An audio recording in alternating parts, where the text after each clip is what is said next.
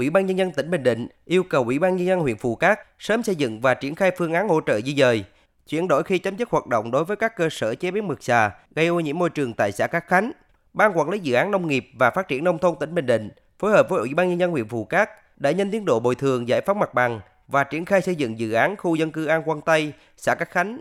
Đồng thời, tổ chức rào chắn bảo vệ diện tích khu vực của dự án do đơn vị quản lý, phối hợp với chính quyền địa phương tuyên truyền, vận động người dân không phơi mực xà trong khu vực các dự án đang triển khai.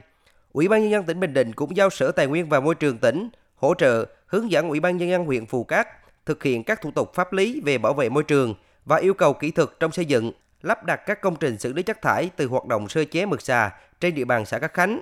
Bà Hà Thị Thanh Hương, Phó Giám đốc Sở Tài nguyên và Môi trường tỉnh Bình Định cho biết, định hướng sẽ ngừng không có cho sản xuất ở đây. Nhưng mà trong giai đoạn chưa ngừng được thì nó sẽ phát sinh ra những cái vấn đề nó bất cập như vậy. Sở tuyên trường cũng đề nghị cho ban nông nghiệp phải có cái giải pháp rào chắn lại khu vực đang thi công của mình đồng thời là phối hợp với ủy ban xã để tuyên truyền những người dân không có được phơi mật ở đó và phải có cái giải pháp phối hợp với địa phương để xử lý.